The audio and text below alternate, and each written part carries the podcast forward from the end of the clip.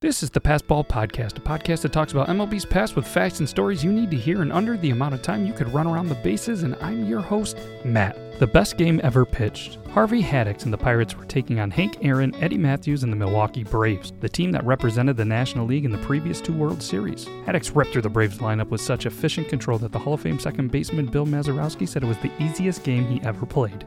Haddix retired all 27 Braves he faced through nine innings. However, Braves ace Lew Burdette, he had kept the Pirates off the scoreboard as well, so the game stood at 0 0 through 9. Haddix then came back to the mound for the next three innings, retired all nine Braves batters that he faced, making it 36 up and 36 down. The Braves' Felix Mantilla led off the 13th inning against Haddix and hit an easy grounder to third. However, the throw pulled the first baseman off the base, and the perfect game was over. After a sacrifice bunt and an intentional walk to Aaron, Joe Adcock came to bat. He then cranked what appeared to be the game winning home run, but Aaron left the base pass and was passed by Adcock. The National League ruled that Mantilla's run counted, but the others didn't, giving the Braves a 1 0 win. Of all the hard luck losers in the history of baseball, Haddix may have had it the worst. No pitcher has ever come close to matching his feat of retiring 36 straight batters in one game. It's hard to say that the best pitched game in Major League history result- resulted in a loss, but it's also hard to say that any game topped 12 perfect innings in a 1 0 loss on an unearned run. This is the Past Ball Podcast, and as the great Bob Uecker said, get up, get out of here.